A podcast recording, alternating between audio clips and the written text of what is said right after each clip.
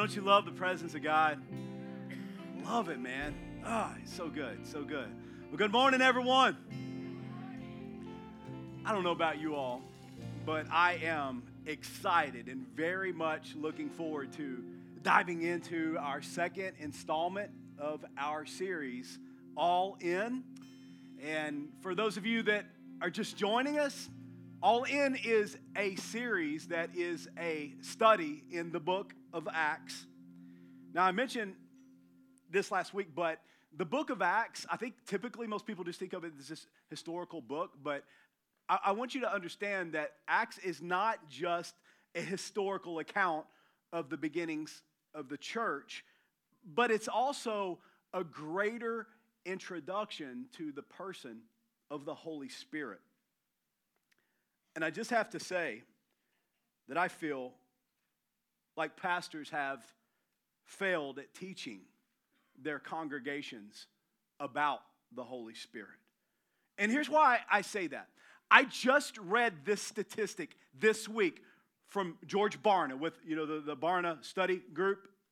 And this is what George Barna said. Nearly 60% of Americans who regularly attend church. So this isn't just people who go uh, occasionally, but who regularly attend. 60% of those who regularly attend church say that there is no such thing as the Holy Spirit.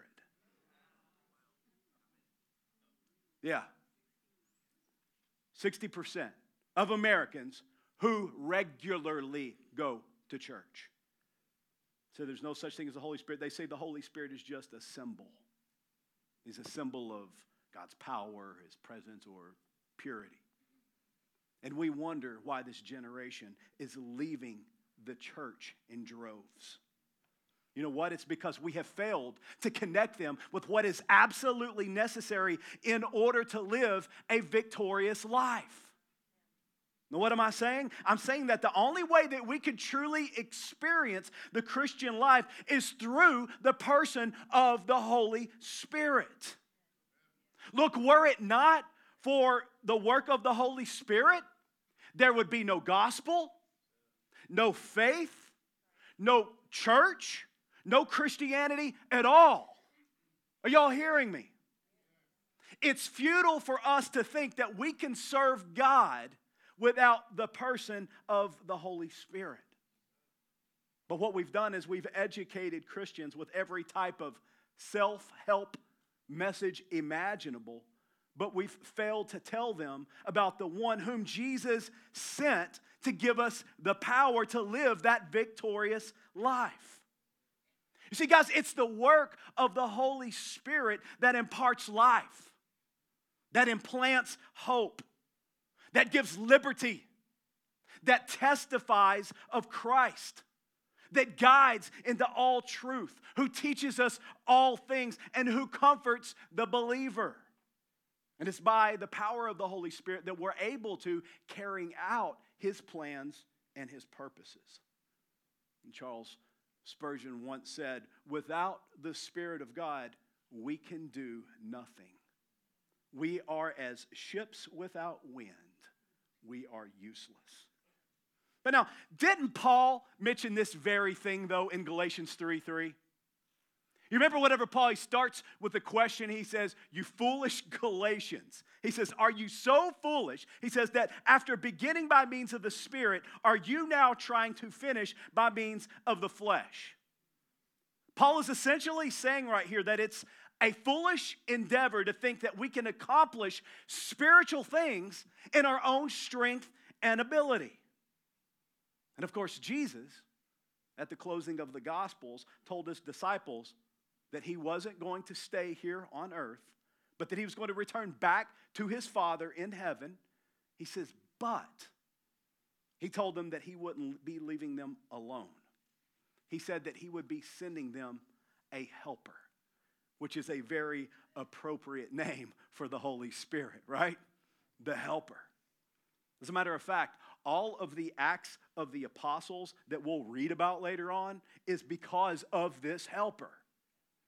Now, my heart for you and the purpose in teaching you this series is so that you would come to know this same helper. That the same Spirit of God that enabled and empowered the apostles to know that He is available to you. Not only is He available to you, but watch this God very much wants to fill you with His Spirit. You see, you've got to understand that Jesus' death on the cross was so that we could receive forgiveness of sin and so that we could be in right standing with God, but His death also was the pathway by which we could become recipients of His precious Holy Spirit. Come on, can someone thank God for that? Now, if you have your Bibles, why don't you turn with me, if you would, into the book of Acts, chapter 1. Just to give you a little bit of a recap from last week, Jesus told his disciples to remain in Jerusalem and to wait for the promise of his Father. And the promise was this that they would be baptized in the Holy Spirit not many days from now.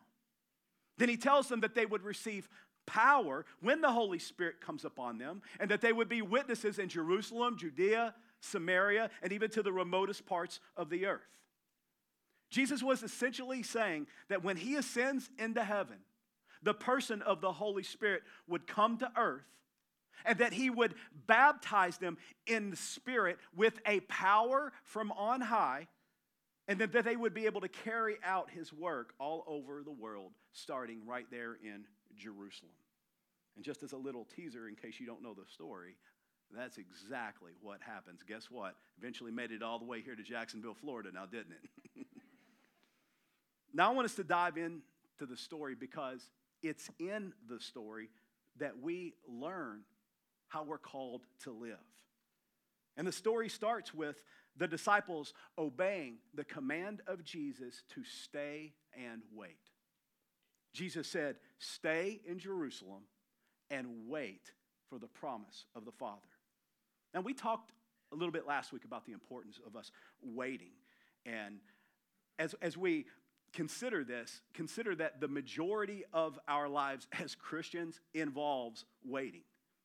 And if you don't believe that's true, then just consider this. And that is that the most asked question in the entire Bible is, How long, O Lord? Right? Did you know that? but what we didn't talk about last week was the command to stay. Now, theologians would give you all kinds of ideas as to why Jesus told them to stay instead of each person going back to their hometown. And I think that all of those different ideas, they have merit to them. But there's two things that, that stood out to me and things that I want us to examine and discuss. And so let's read in Acts chapter 1 and verse 12. We're going to pick back up from where we left off from last week. And in verse 12, we'll read a couple of verses. It says, Then they returned to Jerusalem from the mount called Olivet, which is near Jerusalem, a Sabbath day journey away. And when they had entered, they went up to the upper room where they were staying Peter and John and James and Andrew, Philip and Thomas, Bartholomew and Matthew, James the son of Alphaeus, Simon the zealot, and Judas the son of James. All of these, with one accord, were devoting themselves to prayer, together with the women and Mary, the mother of Jesus, and his brothers. The two things that stood out to me was that, first, they were of one accord and they were devoting themselves to prayer. Church, take note of this. From the very first day of Pentecost, the Holy Spirit has proven that He will only come to the degree that we have unity. The Bible says that they were of one accord. Now, one accord means that they were of, of one mind and of one passion. Now, here's where there's got to be some good uh, teaching delivered on this subject because we often think that unity means uniformity. But that's not what unity is, not at all. To be one accord, it gives reference to the uniqueness of our Christian community. Now, here's what I mean the imagery is that kind of of music where many different notes are being played, yet they harmonize both in pitch and in tone under the direction of the concert master. Well, guess what? We are those individual notes producing sound, which is different from those that are around us, but the Holy Spirit, the concert master, he blends our lives as individual members of Christ's church. And I mention this because the goal of Christianity isn't for us to become like one another. The goal of Christianity is for us to become like Jesus. And when we all carry out that function, that call, that purpose that God has placed on our life, we present a much clearer picture of what our Savior looks like to the world. Which, by the way, is the very thing that Jesus prayed for in John chapter 17. Let me just read it to you. John 17, verses 22 and 23, Jesus says, The glory that you have given me, I have given to them. That's talking about the Holy Spirit. That they may be one, even as we are one, I in them and you in me, that they may become perfectly one, so that, now what's so that mean? That's about to indicate the purpose, right? So that the world may know that you sent me and love them even as you loved me. Now, when you consider what Jesus said in this prayer, this has huge implications. Because Jesus is essentially saying that when the church comes together in one accord, that it will testify that Jesus is who the gospel declares him to be. By the way, let me just ask you something. How do you think the church is doing at that? And when I say the church, I mean the individual members of the body of Christ here in our nation. Can I just share my observation? See, I hear a lot of individual notes that's being played, but I don't hear a lot of orchestras. As a matter of fact, what I see is a lot of solo artists.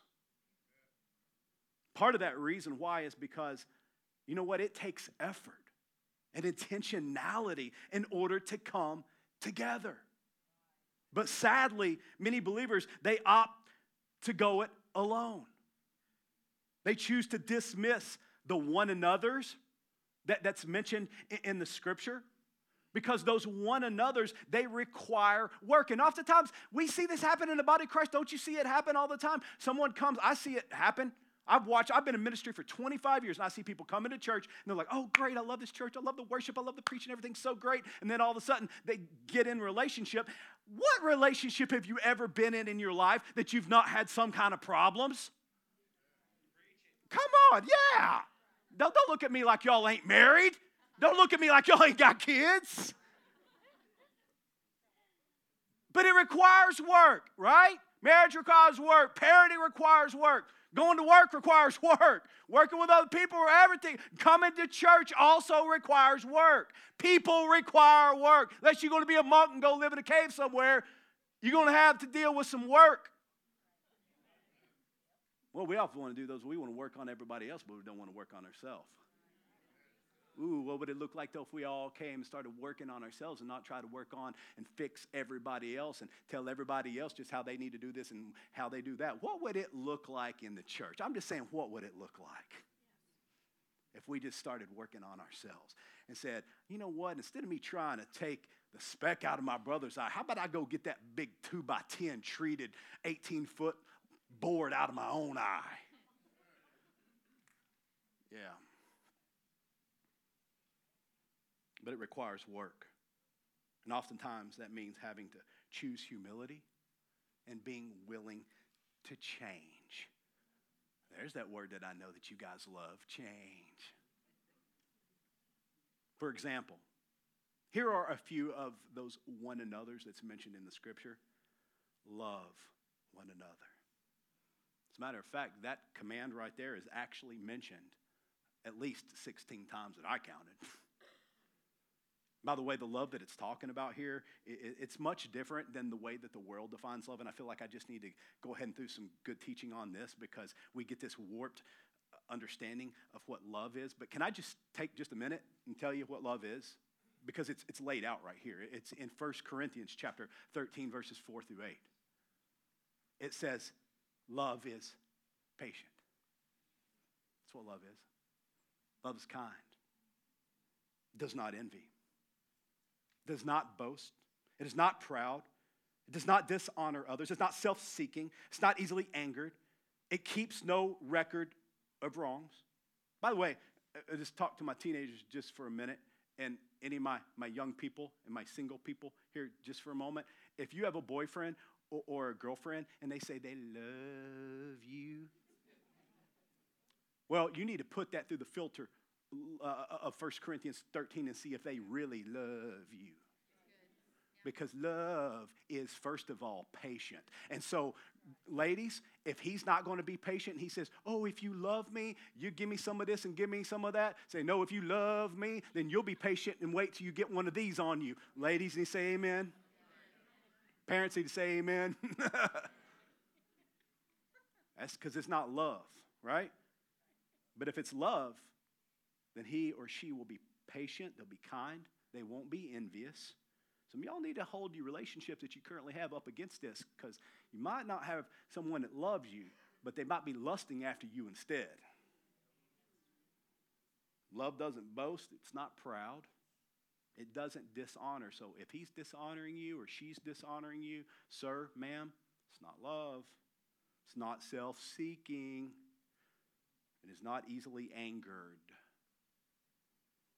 It keeps no wrongs, a record of wrongs. Love does not delight in evil, but, uh, in evil, but it rejoices with the truth. It always protects, always trusts, always hopes, always persevere, uh, perseveres. Love never fails.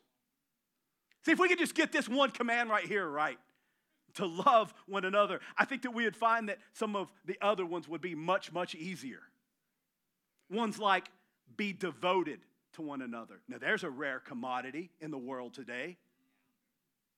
Honor one another serve one another and confess your faults to one another, which, by the way, this prom- right here comes with a promise that if we will confess our faults to one another, our sins to one another, says that we will actually find healing. Some of you guys need to find some healing in your life, and I'm not just talking about physical healing, but emotional healing and spiritual healing and, and, and healing from addiction. If you would confess that sin to someone else instead of thinking that you can just put it back in the corner, brush it under the rug. But the scripture promises us that if we will confess our sins to one another, that we, we would be able to find healing. And then there's encourage one another.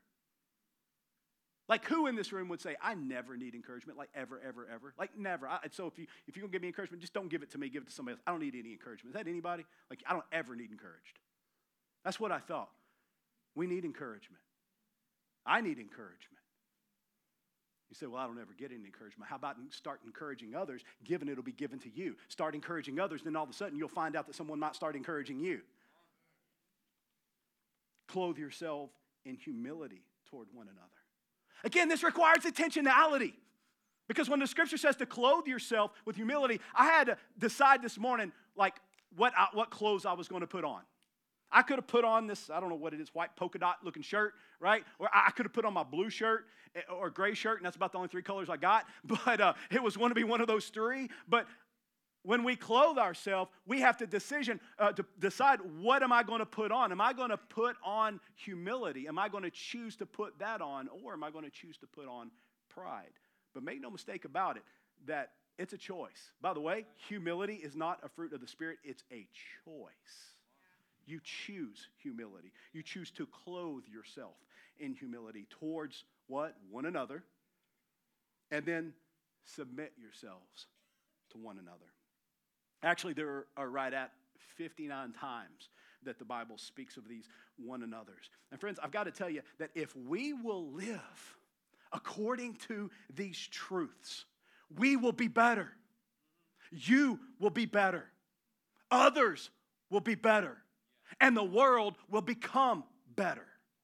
Because our lives will then give light to the grace and the goodness of God that shines forth from us, and it will serve as a true testimonial that our message is right and true. Jesus says in John 13 35, By this all people will know that you are my disciples. Hang on, Jesus. By this, ears are listening. What do you have to say? And he says, if you have love for what? one another. There's another one of those 59 one another's. You may say, Pastor, how do we do that? Great question. How can we hope to attain this thing that Jesus prayed that we would have love for one another? Well, the good news is God has given us the totality of Scripture, which shares exactly how we do that. And it's found in Romans 5, verse 5. Paul pens these words. He says, Now hope does not disappoint because, watch this, the love of God has been poured out in our hearts. How? By the Holy Spirit who was given us. As a matter of fact, we see this very thing played out right here in the book of Acts. Because prior to the Holy Spirit being poured out, the disciples were, were scattered. They weren't of one accord. Judas sold out Jesus. Peter denied that he knew him. Thomas doubted. As a matter of fact, in Mark 14 and verse 50, it says, They all left him and they fled. So, what's different in the book of Acts from what we see in the Gospels?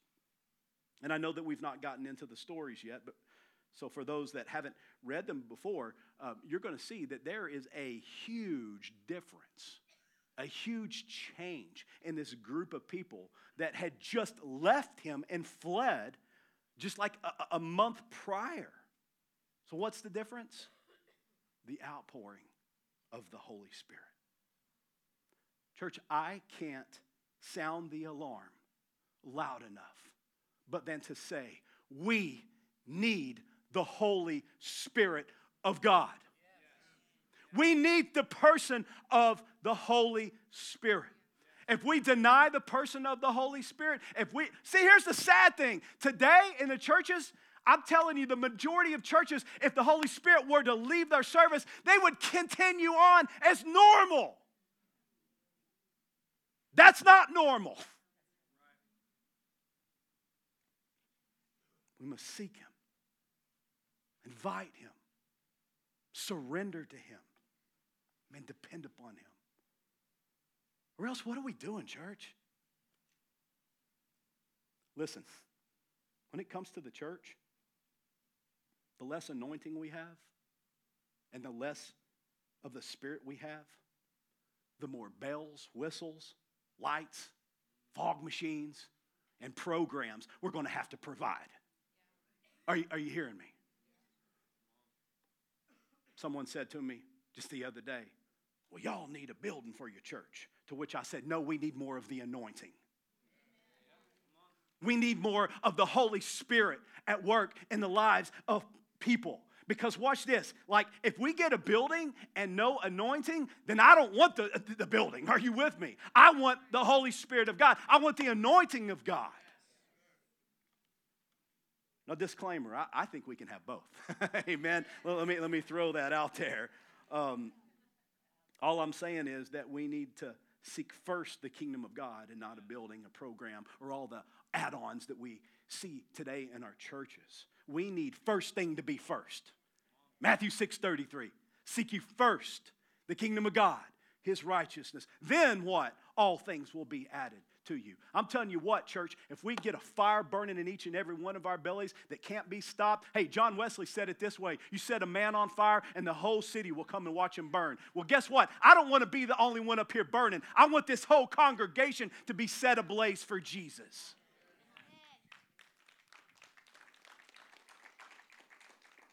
Let's dive back into our text. The scripture says, and all these with one accord were devoting themselves to prayer. Now, I taught a two week message on prayer in our last series, Marked. If you didn't get a chance to listen to it, then I strongly encourage you uh, to go do so. But I want to highlight what we see here in Acts 1:14 when it says that they were devoting themselves to prayer. You see, this word devoting right here, it actually has several different definitions, all of which are applicable in regards to our prayer life. It means to be in constant readiness, it means to show oneself courageous for, And it means to persevere and not faint. And it's a good thing that the disciples were devoting themselves to prayer because they were going to need to be in constant readiness and to show themselves courageous and to persevere and not faint. But watch this. I don't think that the Holy Spirit inspired Luke to write Acts just to give us an, a historical account of what they did, but rather to give us an example of how we're called to live. Because I can promise you that if you're going to be a follower of Jesus, then you're going to need to be in a constant state of readiness. You say, what's that mean, Pastor? That means that God will often call upon you when you are least expecting it. I know that we like to schedule God into our, our busy lives, but can I just tell you that God has a history of calling upon people at inconvenient times? I mean, calling on Noah to build an ark was inconvenient. Asking Abraham to leave his home with no clear destination was inconvenient. When Esther was called to marry a foreign king and live in a foreign land, that was inconvenient. Mary, when she was called to give birth to G- Jesus, was called to do so at an inconvenient time. I mean, imagine if your government had demanded you to travel to the city that you were born in for a census, uh, yet you are 40 weeks pregnant. Come on, ladies, that right there, inconvenience. I mean, that's, that's an understatement of the year right there, right? And yes, God was well aware of the situation. Actually, as I consider the scriptures, I could not even think, and I tried to think, I could not think of one person whom God did call at a convenient time. So, what's that mean? You might want to write this down. Prepare yourself for inconvenience. And then be ready to be courageous. And when I say courageous, I'm not talking about trying to muster up this fake it until you make it determination, but rather be filled with the Spirit of God. And then you won't have to fake anything. As we're going to read later on, some of the very ones who were cowards not even a month ago, they're now as bold as a lion. And friend, that is what God desires of you and me. We must be in a constant state of readiness. We must show ourselves courageous. And lastly, we must persevere and not faint. Luke chapter 18, verse 1, Jesus says to pray at all times and not lose heart. Yet today we see people who are losing heart. And the reason that they're losing heart is because they have failed to devote themselves to prayer. The great revivalist Leonard Ravenhill once said, If you don't pray, you will stray. I think that's right at the heart of what Jesus was trying to communicate right there in Luke 18 1. You see, no man or woman is greater than their prayer life. And the key to developing a great prayer life is to start praying. Like, don't think that there's like this perfect time before you start praying. No, the perfect time is now. And what, can I just tell you, by the way, just give you some good application and teaching? Like, I can pray when I'm washing my car. I can pray whenever I'm doing some shopping. I can pray when I'm spending time with my kids. I can pray when I'm waiting and waiting and waiting at the DMV, which I can tell you from experience will keep you from saying things that you shouldn't. Don't act like y'all can't understand what I'm talking about. Maybe you're hearing this and you're thinking, well, Pastor, are you saying that I should be praying at all times? What I'm saying is that we should be in a constant state of prayer, one in which we're constantly giving praise to God. We're listening to the leading of the Holy Spirit, and we trust Him to be everything that we need Him to be by the power of His precious Holy Spirit. Listen, the true church lives and moves and has its being in prayer. Notice that Jesus didn't say that his house would be called a house of programs or a house of teaching. He didn't even say that it would be a house of singing, but he said that it would be called a house of prayer. I want you to notice as we go through the book of Acts that in almost every instance that we see God move in a mighty way, it was preceded by prayer.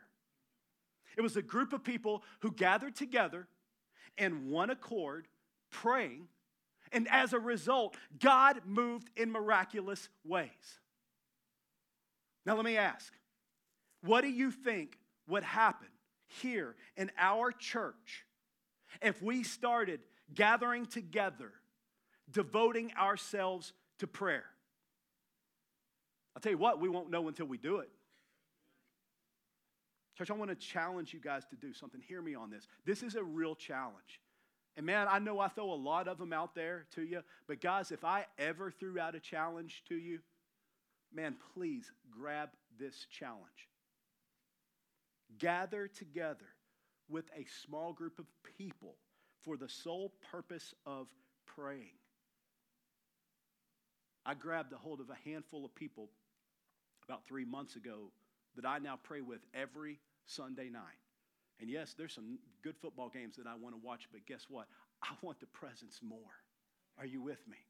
I want the presence more than I want to see the Jaguars win. I can go back and watch that later. I already know what's going to be anyway. Pray for them.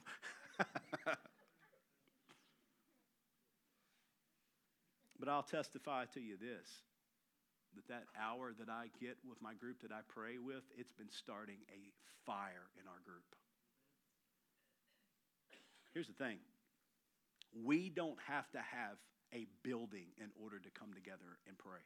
Because I think that sometimes we get into this mindset, well, when we get a building, we'll be able to come together and pray. No, we can come together and pray right now. As a matter of fact, can I just tell you that the disciples were not in the synagogue whenever the Holy Spirit came? They were in someone's house, the upper room. The upper room was the upper section of someone's house that were coming together and praying. Hey, this is one of the reasons that we are such advocates of community groups here. It's a time whenever we can gather together with other believers and pray and worship and do life together. As a matter of fact, I just want to encourage you visit our community group table that we set up every single week so that we can get you guys connected in community with others. I promise you, there's someone who's going to be excited and eager at that table to, to help get you connected. Because, guys, we need one another. Like the days of the Mavericks and the Lone Rangers, they're over. If we're going to see an outpouring of God's Spirit, it's going to be because God's people have come together and they've prayed. I said this a few weeks ago, but if you will trace back the genealogy of a miracle, you will see that somewhere someone prayed. Why is that? Because James 5:16 says, "The prayer of a righteous person is powerful and effective." The ESV says it this way, the prayer of a righteous person has great power as it is working. Hmm. I feel like there's somebody that's here this morning that you just need to, to, to know that in your prayers, you may feel like they're not being answered. You may feel like God's not hearing you. First of all, yes, God absolutely is hearing your prayers.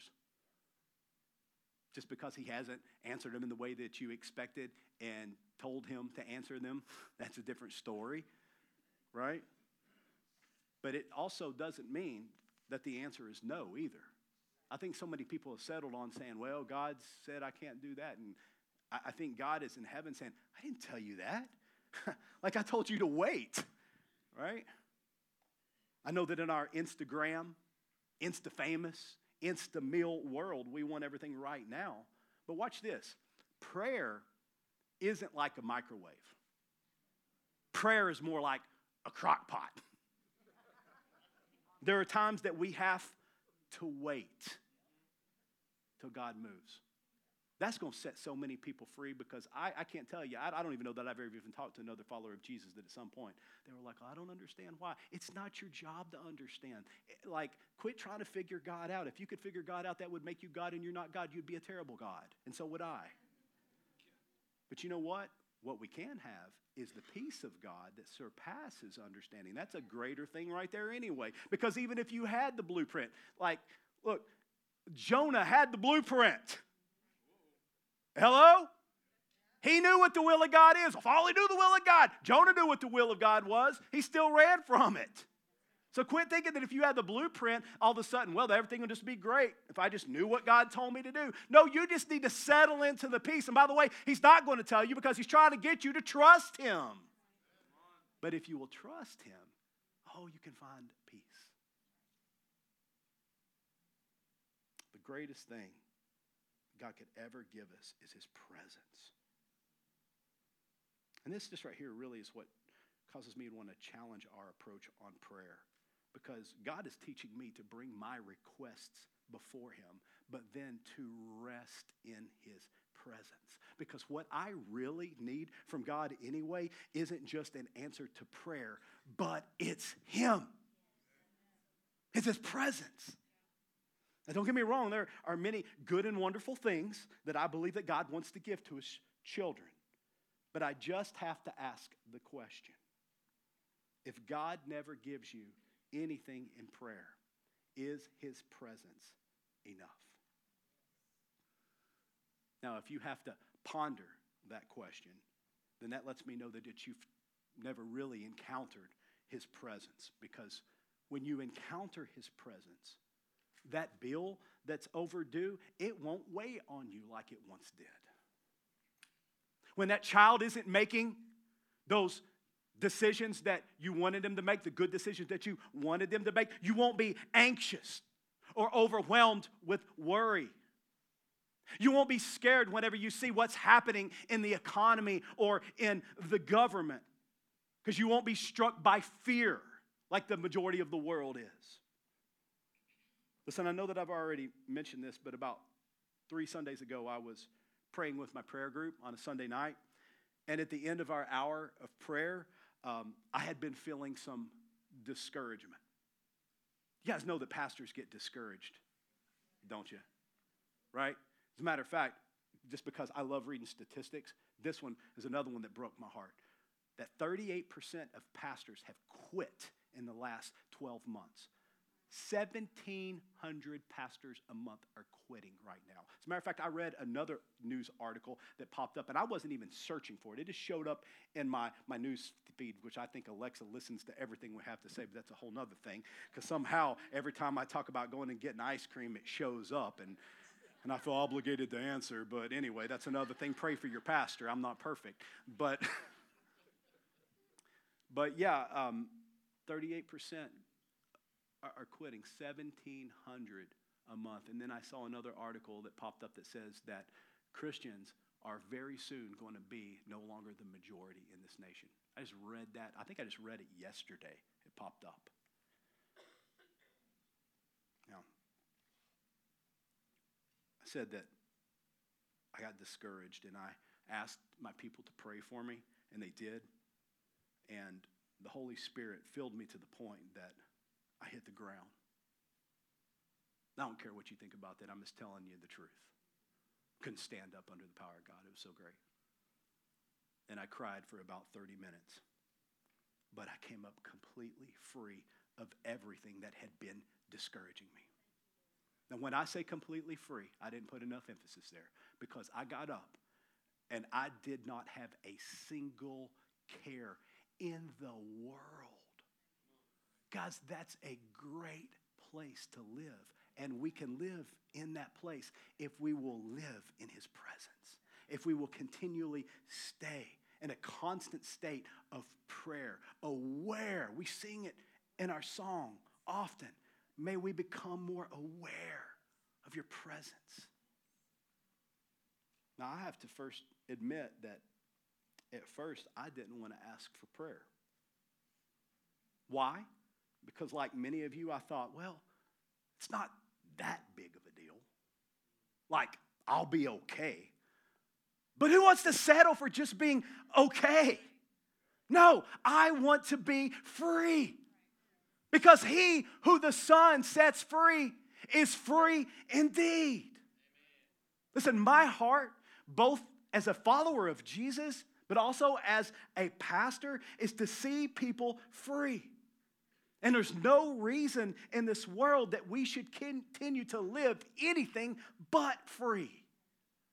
1 Peter 2:16 says, "Live as people who are free." Psalm 118 and verse 5 says, "Out of my distress I called upon the Lord. The Lord answered me and set me free." You see, freedom comes from the Lord. But freedom is given as we call upon him. So here's what I want us to do this morning. I want to ask you to stand to your feet right now, quickly. Stand to your feet. And I want to ask a very simple question. I want to ask who is here this morning and you need freedom in some area of your life. Now, please don't be like I was a, a few weeks ago and say, well, my problem isn't that big of a deal. Well, first of all, can I just tell you that little problems have their way of turning into big problems? Oh, yeah. It's those little foxes that spoil the vines, as scripture say. Little leaven leavens a whole lump. So don't just think, say, well, you know, I'm not dealing with that person's dealing with. Don't, don't be like that guy that went up to the temple to pray says, I'm better than that guy. No, if you've got an area in your life that you need freedom, like now's the time for us to deal with that before that little problem becomes a big one. 2 Corinthians 3 17. And by the way, if you do have a big one, believe me, he specializes in big ones. 2 Corinthians 3 17 says, Where the Spirit of the Lord is, there is freedom.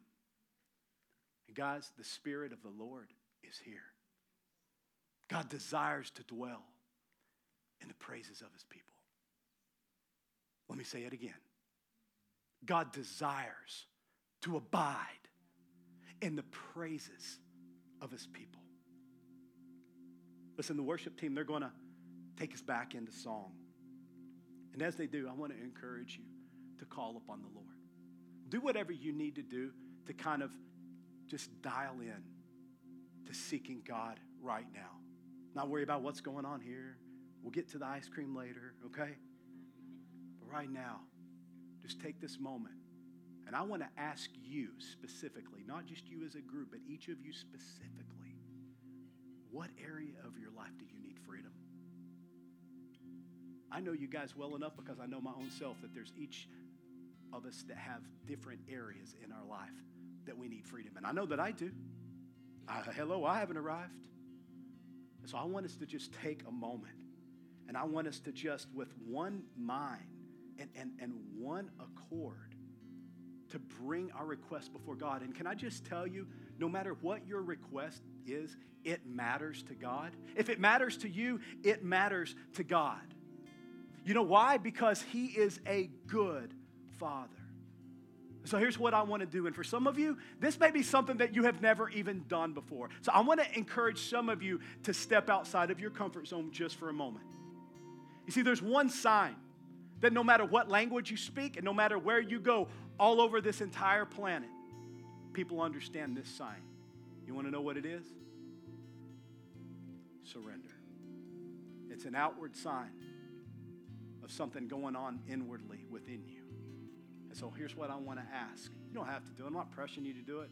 But if you say, I want to find freedom, freedom starts with surrender. I want to ask you to just lift your hands right now. Come on, would you raise both your hands up to heaven? And then say to God, not saying to a preacher, you're saying it to God, not to me, to God.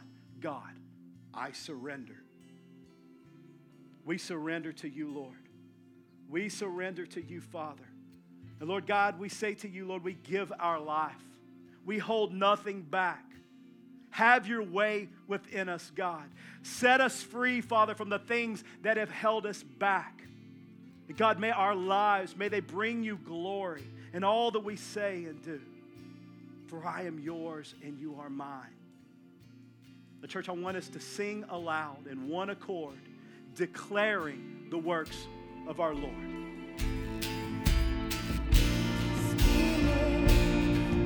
God.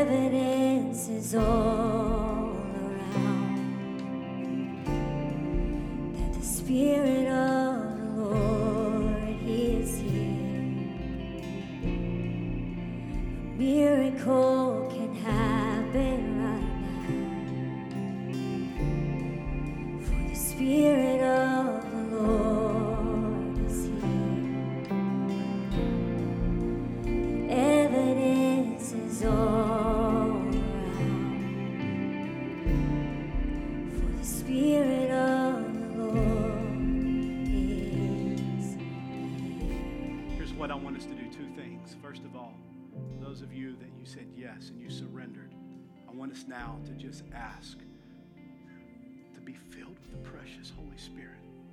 And just ask God to baptize us afresh. You know, I pray that prayer, I feel like daily. Lord, fill me afresh this day. Baptize me afresh and anew this day. And just ask Him right now, just prepare your hearts, position yourself before heaven right now, and just invite the precious Holy Spirit. Say, Lord, fill me. Fill me, oh God. Lord, from my head to my toe, God, we pray that you would just pour out, Father, of your Spirit on our lives, God.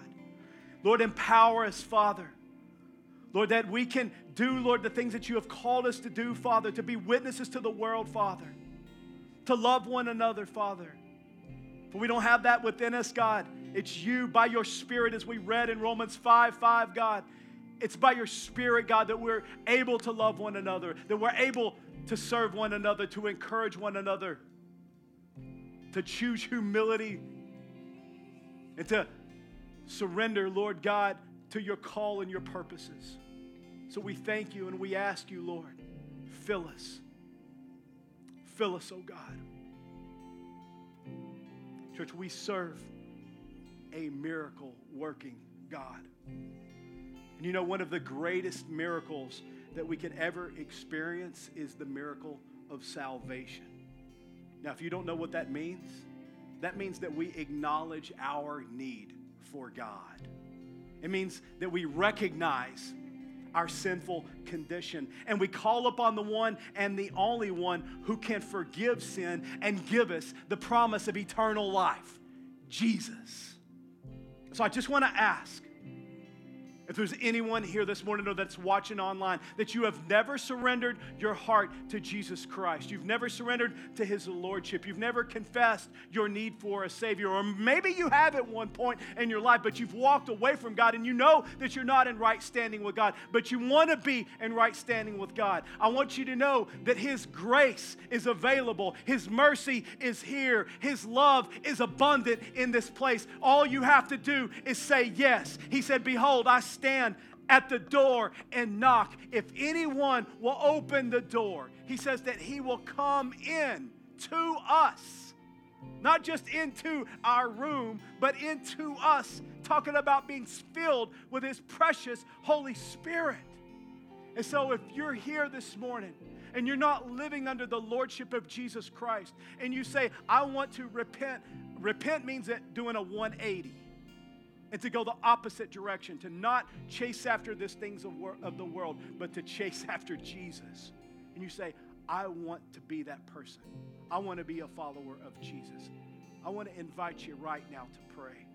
And what we're going to do is we're going to all confess Jesus aloud, each and every one of us. The Bible says that if we confess Jesus as Lord, if we confess with our mouth Jesus is Lord, and believe in our heart that God raised him from the dead, that we will be saved that we have the promise of eternal life as we start this beautiful journey of seeking and following after the one true God. So I want to invite you to pray this prayer from the bottom of your heart. For those of you that have not prayed this prayer, we're going to all confess Jesus as Lord together right now. Pray this out loud with me. Pray, Lord Jesus, I confess my need for a Savior. And I ask you, Jesus, be my Lord. Forgive me of my sin. Help me to turn from it and make you the Lord of my life. Jesus, I believe that you are the Son of God, that you died on the cross for the sin of the world. Jesus, I believe that you rose from the grave, just as your word says. And now I want to live my life to know you and to make you known. In Jesus' name, amen. Amen. Come on, can we thank God for salvation? Praise God for salvation. Friends, can I just say, our destiny is to go to heaven, but our responsibility is to bring heaven.